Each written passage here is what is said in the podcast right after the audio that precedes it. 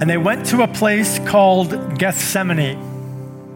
And he said to his disciples, Sit here while I pray. And he took with him Peter and James and John and began to be greatly distressed and troubled. And he said to them, My soul is very sorrowful, even to death. Remain here and watch. And going a little farther, he fell on the ground and prayed that if it were possible, the hour might pass from him. And he said, Abba, Father, all things are possible for you. Remove this cup from me, yet not what I will, but what you will. And he came and found them sleeping.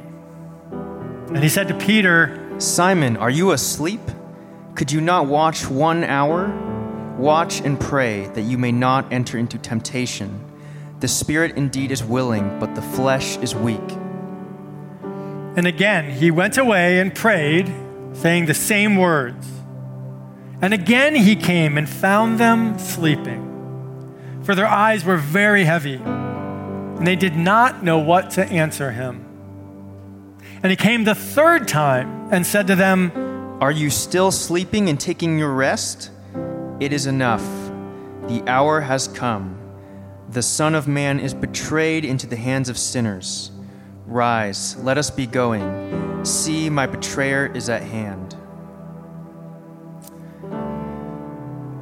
This scene of Jesus and his disciples is one of the most intimate pictures that we get of Jesus in the New Testament.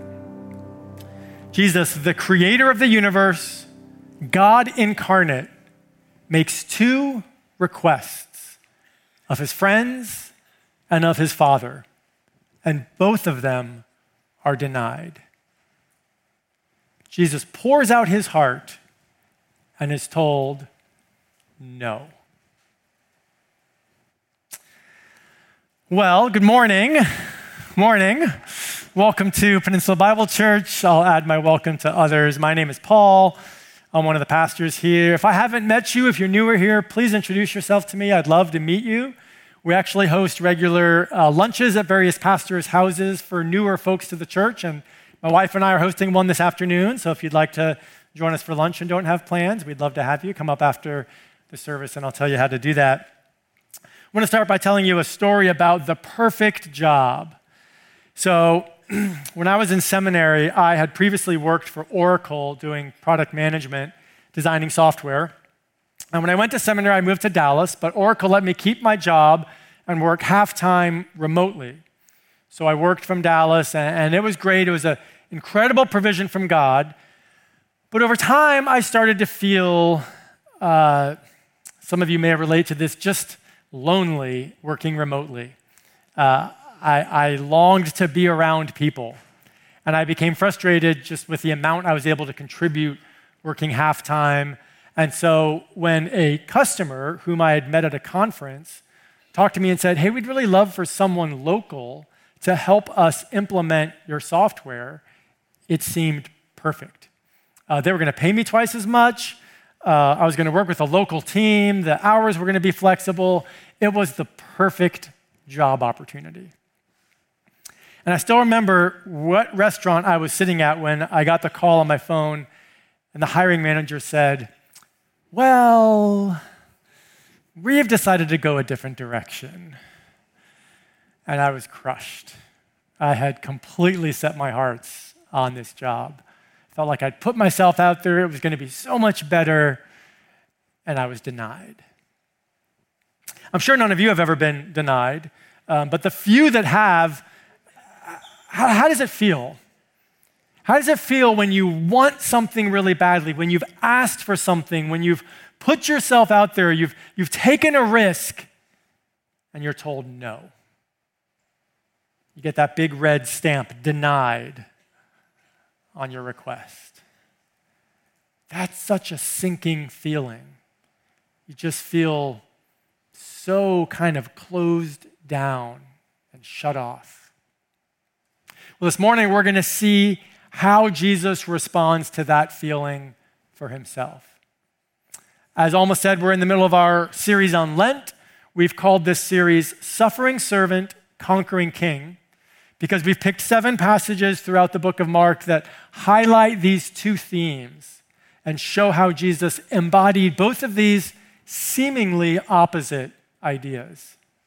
The passage you heard read just at the beginning of the sermon was the prayer that Jesus prayed from the Garden of Gethsemane. This would have been um, an olive grove that was very near the city of Jerusalem. A bunch of us saw it recently in November when we took a trip to Israel. There's a tree in the garden still today that's 2,000 years old that was probably there when, when Jesus was there. Really powerful to see that. So Jesus went there with his disciples and he poured out his heart. He asked for things that he desperately wanted to see happen. He was told no, but somehow Jesus was able to, to still walk forward, to still be courageous, to still be faithful, even in the midst of having his request denied. And that's what we really want to try to understand this morning. We're going to look at this, and on one level, we're just going to be in awe of Jesus. How could he do this? We're going to worship the Son of God who has such faith and such vulnerability. But we're also going to ask how Jesus' life can be replicated in us.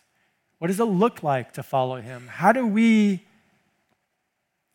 be willing to ask God and submit to his will at the same time?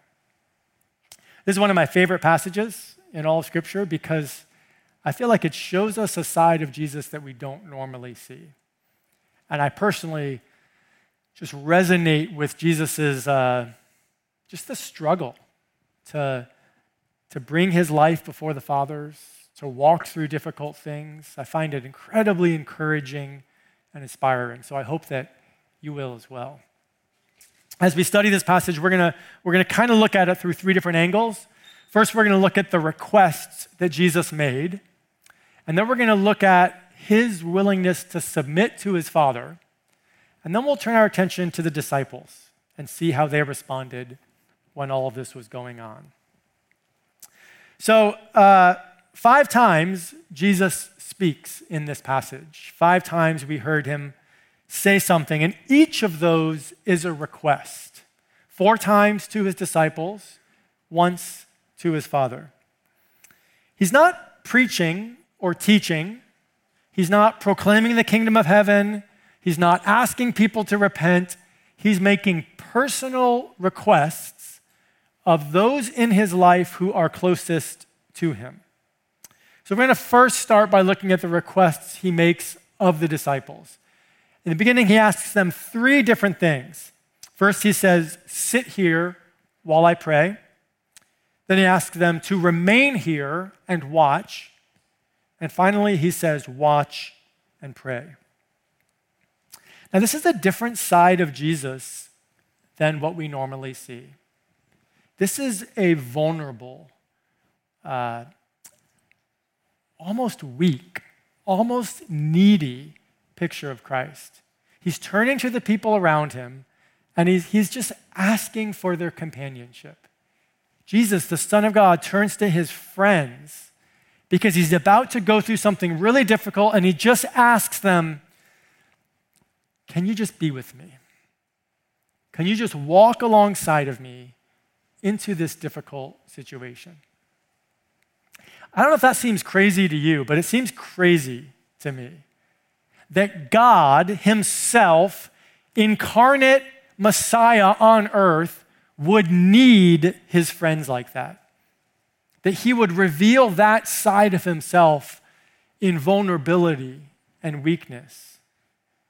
He's not asking for them to do anything, He's not asking for them to fix anything. He just wants their companionship. Sit here, watch, remain, be with me as I struggle through what's about to happen.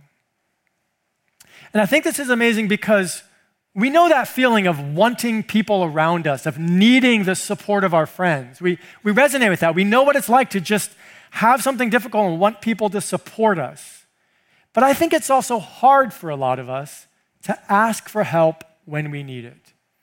We want to be independent. We want to be competent. We want to be confident. We want to do it on our own. And so that ability to turn to someone else and just say, Would you help me? It's hard for many of us. I was counseling a couple once that was going through a hard time, and um, the husband had kind of taken on a bunch of stuff that, that uh, he wasn't doing a great job of, you know, balls were dropping, things weren't going well. And I asked him, What would it look like to ask your wife for help? And he looked at me and said, I could never do that. I could never ask my wife for help. I think some of us have a really hard time getting vulnerable, expressing our weakness, our need for the people in our life, and asking them to help us. But Jesus was able to. The all powerful God who had no needs was still able, as a human, to just say, Friends, would you be with me? Now, Jesus doesn't just ask his friends for something, he also asks his Father. In the next breath, we see him turning to his Father and pouring out his needs to God. We read first a description of what he asks for and then the actual quote. So, first we read, He prayed that if it were possible, the hour might pass from him. And then we hear Jesus praying, Abba, Father, all things are possible for you. Remove this cup from me. Now, Jesus uses two words here to express this. He talks about the hour and the cup. He asks if the hour would pass from him, and yet a few verses later we read, the hour has come. And so this is how we know that his request is denied. He asks that the hour would pass, but instead it came. He also talks about the cup, and he asks for the cup to be removed from him. This is an image we've already heard about.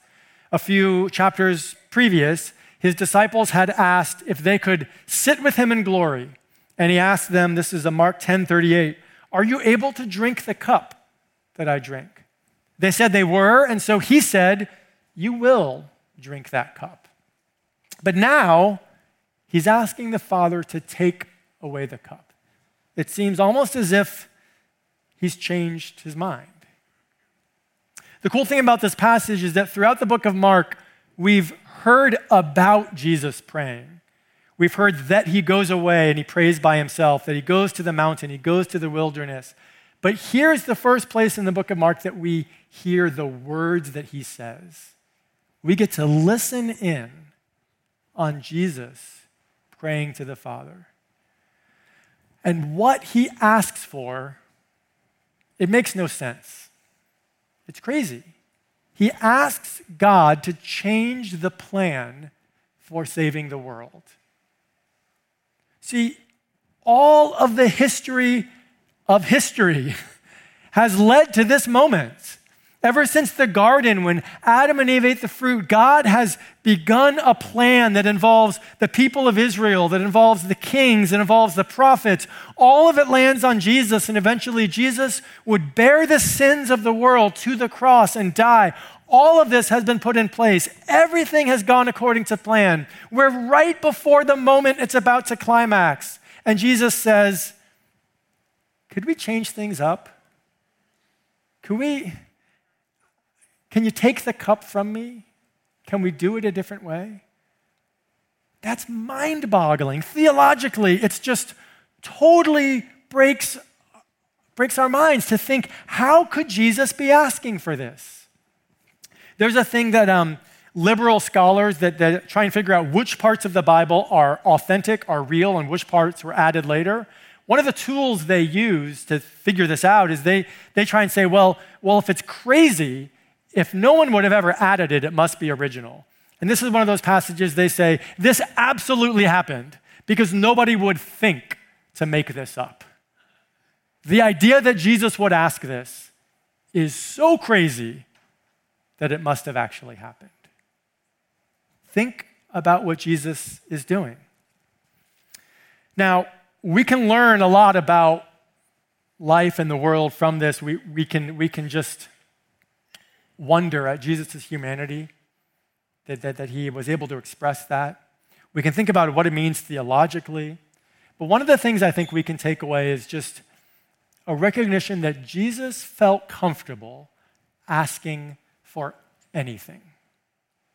The one thing it seemed like, well, no, you, I mean, you can ask for something, but don't ask that God change his plan that's been in place for thousands of years. Like, you can't ask for that. That's what Jesus asked for. And if Jesus can do that, maybe we can too. Maybe we can ask for what we want. Nothing is off limits. Now, first glance, you might say, well, that's easy. I'm always asking God for what I want. That's what I do all day. I'm asking for this, I'm asking for that, I'm asking for healing, I'm asking for the job, I'm asking for guidance, I'm asking for a parking spot. I pray a lot for parking spots. Anybody else pray a lot? Yeah, there's a lot of prayer in parking lots. Uh, so we might think, oh, we always ask for what we want. And that, that might be true. But I think there's also a part of us that asks for the surface stuff, but, but maybe hides what's deeper. That we're willing to ask for the things that seem obvious, but those things that we feel like, oh, I could never ask for that, or God would never answer that prayer, we, we hide, we hold ourselves back. And yet, Jesus was able to completely open himself up in vulnerability to his Father and ask for what he wanted. Listen to how the author of Hebrews describes this. This is Hebrews 5, verse 7. In the days of his flesh, Jesus offered up prayers and supplications with loud cries and tears to him who was able to save him from death, and he was heard because of his reverence. Jesus was able to offer up loud prayers with tears. And notice that the author of Hebrews says he was heard, but the answer was no. God heard his prayers, but he didn't say yes to his request.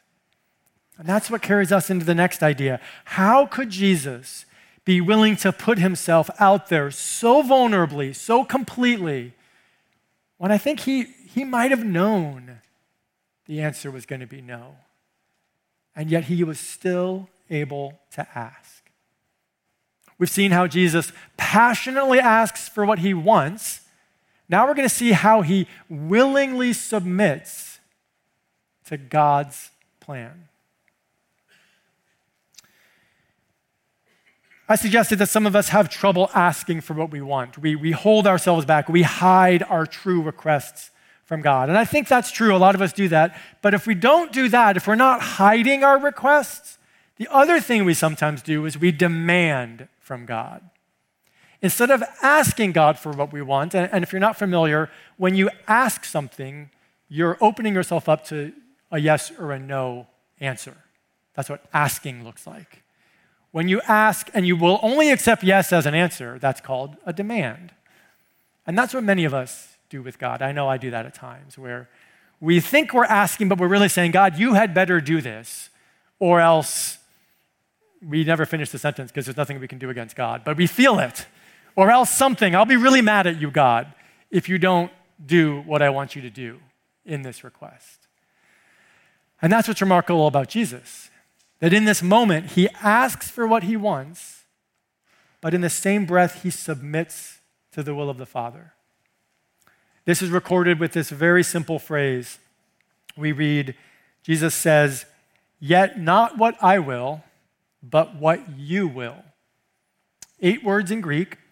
Translated literally, it would be, But not what I desire, but what you.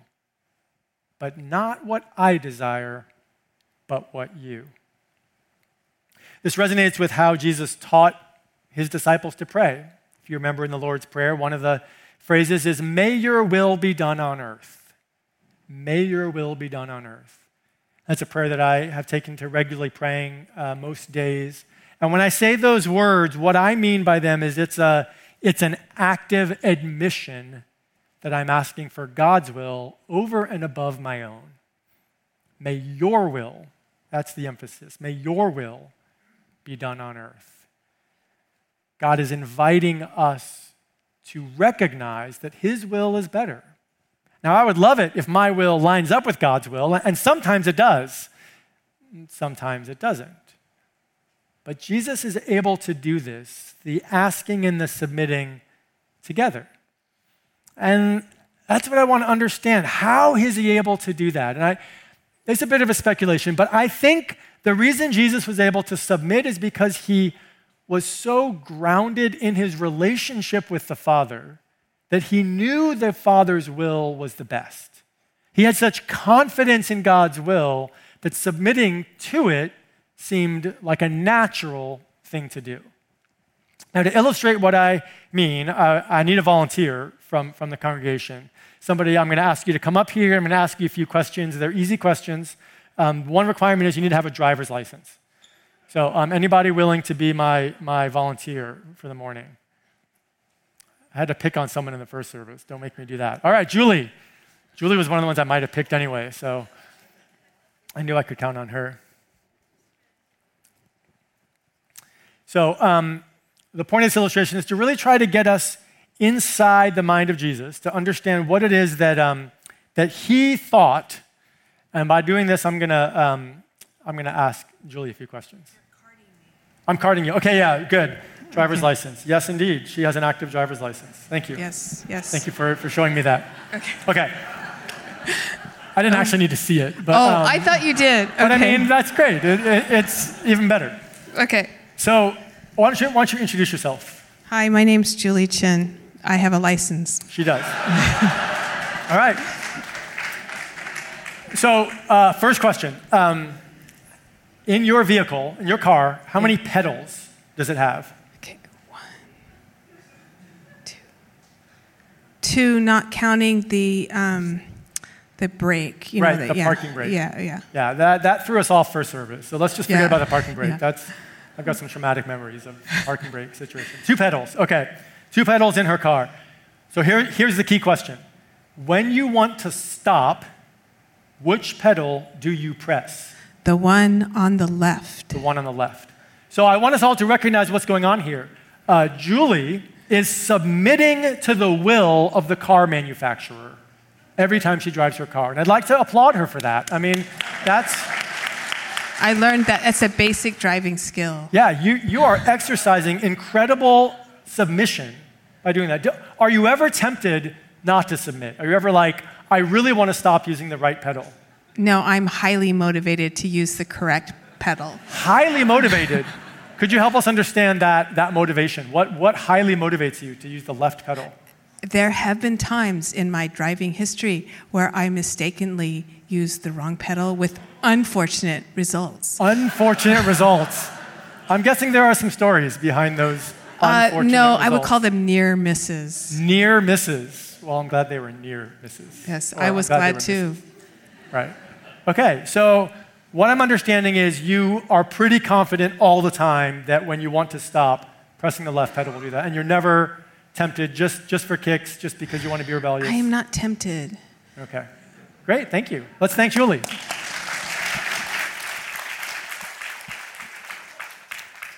So, what I think we've seen is that Julie has such confidence that pressing the left pedal will achieve her desired results that she is never tempted not to submit. I mean, that's amazing, right? She always submits to the will of the car manufacturer.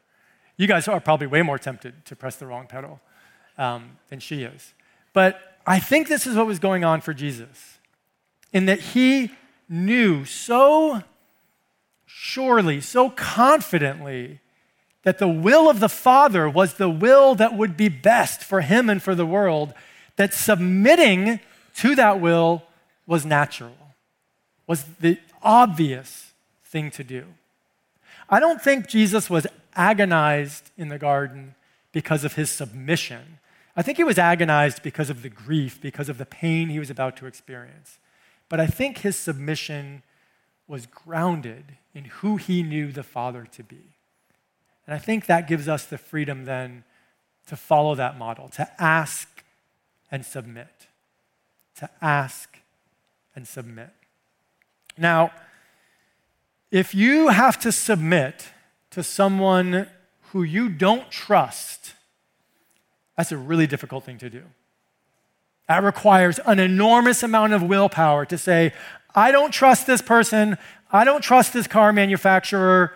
They may have switched up the pedals on me, but I'm going to force myself and grit my teeth to submit because it's the right thing to do. That's just miserable. No wonder we don't like submission if that's what we think it is.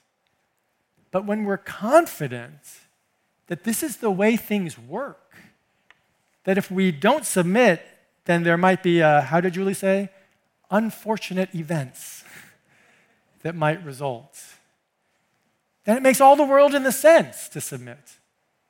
If we really believe, I mean, if we believe that God created this world and everything in it, created us, gave us life, if we count ourselves as followers of Jesus and we understand that we've put our faith in Him and He has redeemed us and He has plans for us and guides us, that His will is ultimately going to lead to our best life, our joyful following in His plan. If we believe that, why would we ever want not to submit?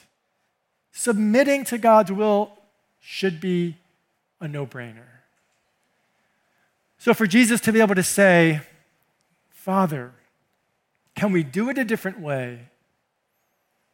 But I know that your will is the best, makes complete sense.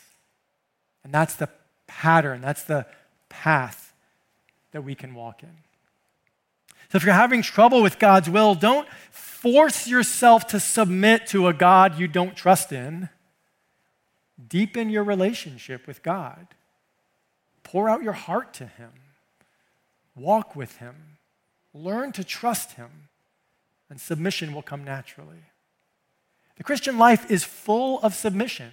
Following Jesus involves submitting to God, submitting to authorities, submitting to each other, submitting all over the place. This is a key part of what it means to follow Jesus. But when you trust God, it's not that crazy. It makes all the sense in the world.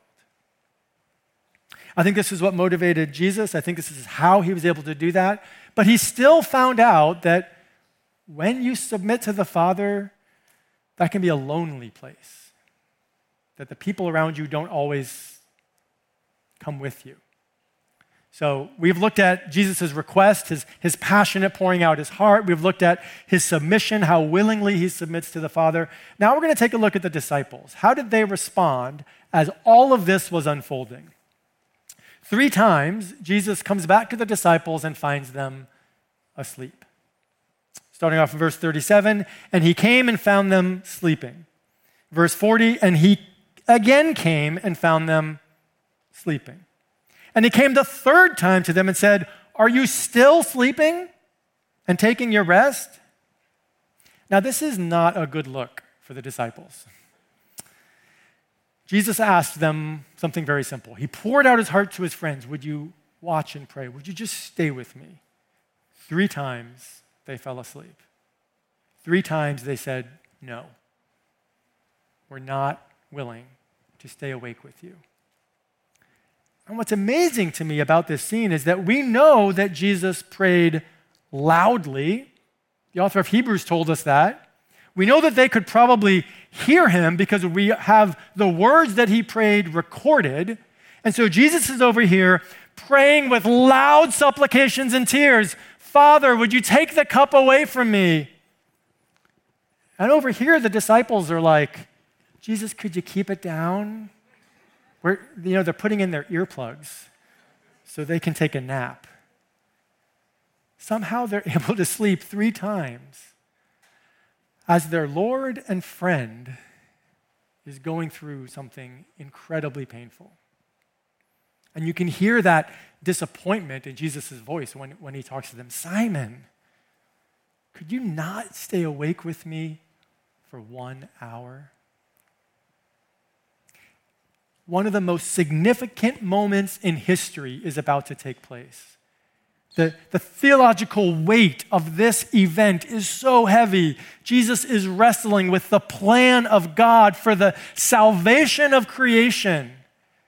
Everything has been leading up to this moment. It's about to climax. He's asking for a different way. The Father's going to say no. So much is going on. and his friends can't keep their eyes open. And I think we're meant to sympathize with them on one level because many of us know that feeling. I think you've probably had that feeling where you've stayed up late or it's jet lag or you've been driving for a long time and your eyes feel like a million pounds. Your lids just want to close. Some of you are feeling it right now. You just want to fall asleep. Would he stop talking so I can go to sleep? You know that feeling of fighting sleep. And so we understand the disciples here. But I think we're also meant to be shocked at them. How could you? Could you not stay awake for one hour with your Lord and friend? And then, if we put ourselves in their place, we could ask, are we like that too? Are huge, theologically important things happening in the world around us, and yet we're just falling asleep a few feet away?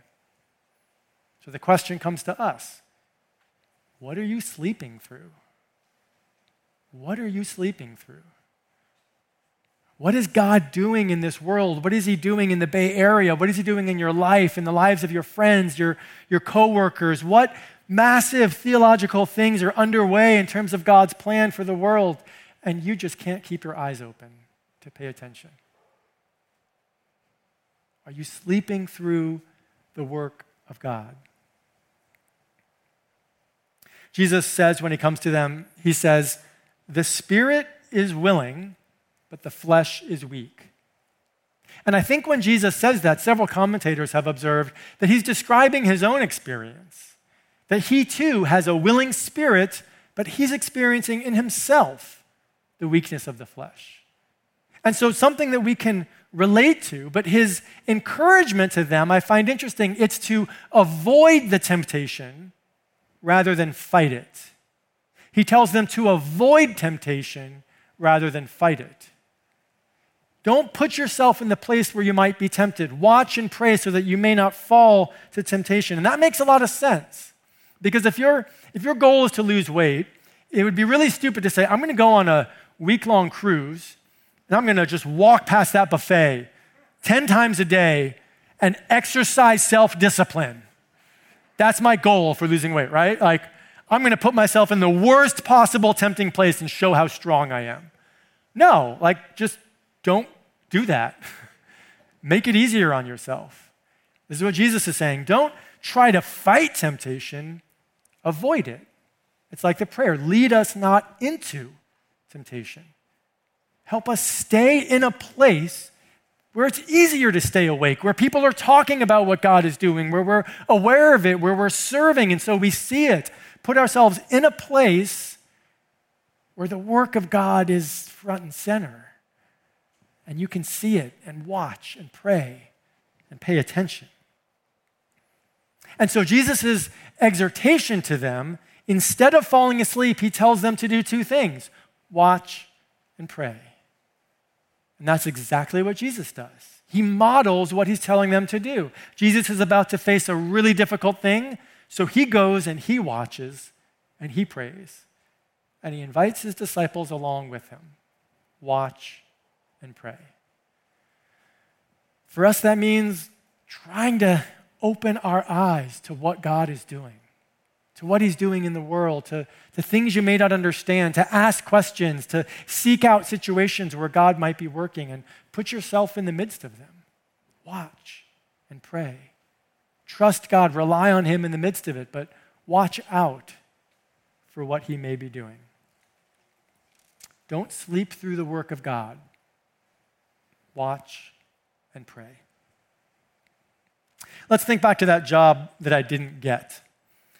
My sense of disappointment and frustration. I'd put myself out there, I'd made myself vulnerable, I'd gotten my hopes up, and that crashing sense of disappointment where everything came down. I, I didn't get what I wanted, and I felt like the bottom had fallen out. This pattern that Jesus gives us in Gethsemane is a powerful one for how to live with our desires while trusting God, while submitting ourselves to His will. We ask, we submit, we watch, and we pray. It's a great pattern for life. We ask with all of our heart, we pour ourselves out, we don't hold back or hide because we're afraid that God won't hear us.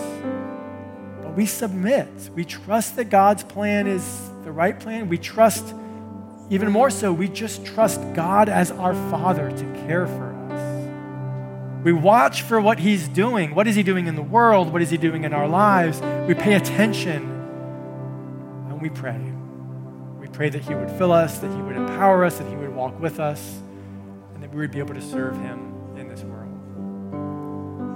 I want to give us the chance right now to put a little bit of this into practice. I'm going to give you some space in prayer to ask God for something that you want. Maybe it's something you've been asking Him for for a long time already. Maybe it's a new thing. Maybe it's something that's deep that you haven't allowed yourself to ask yet. I'm going to open us in prayer. I'm going to give you some space and time uh, in the quiet of your heart to, to, to lay yourself out before God. And then I'm going to call us back together and have us together express our submission to God by saying, May your will be done.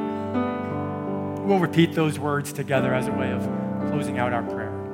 So, why don't you go ahead and stand? Um, and if you want to do something with your body that puts yourself in a posture of request or submission, you can hold your hands out, you can raise them up, um, whatever feels comfortable to you. Feel free to do something like that. I'll open us in prayer and then I'll give you space to come before the Father. God, uh, we marvel at this picture of Jesus, the Son of God, creator of the universe, expressing his need to his friends and his Father. We think of that moment in time when he asked you, when he laid himself bare before you with a ridiculous request. And yet he was confident enough in who you are to ask you. And in your love and your wisdom, you said no, but, but he trusted you pray that you would help us to follow that lead, to follow in his footsteps to trust you enough to ask and to trust you enough to submit. So we, we come before you now today as a, as a group of people, and we, in the quiet of our hearts, we, we ask you for these things that we want.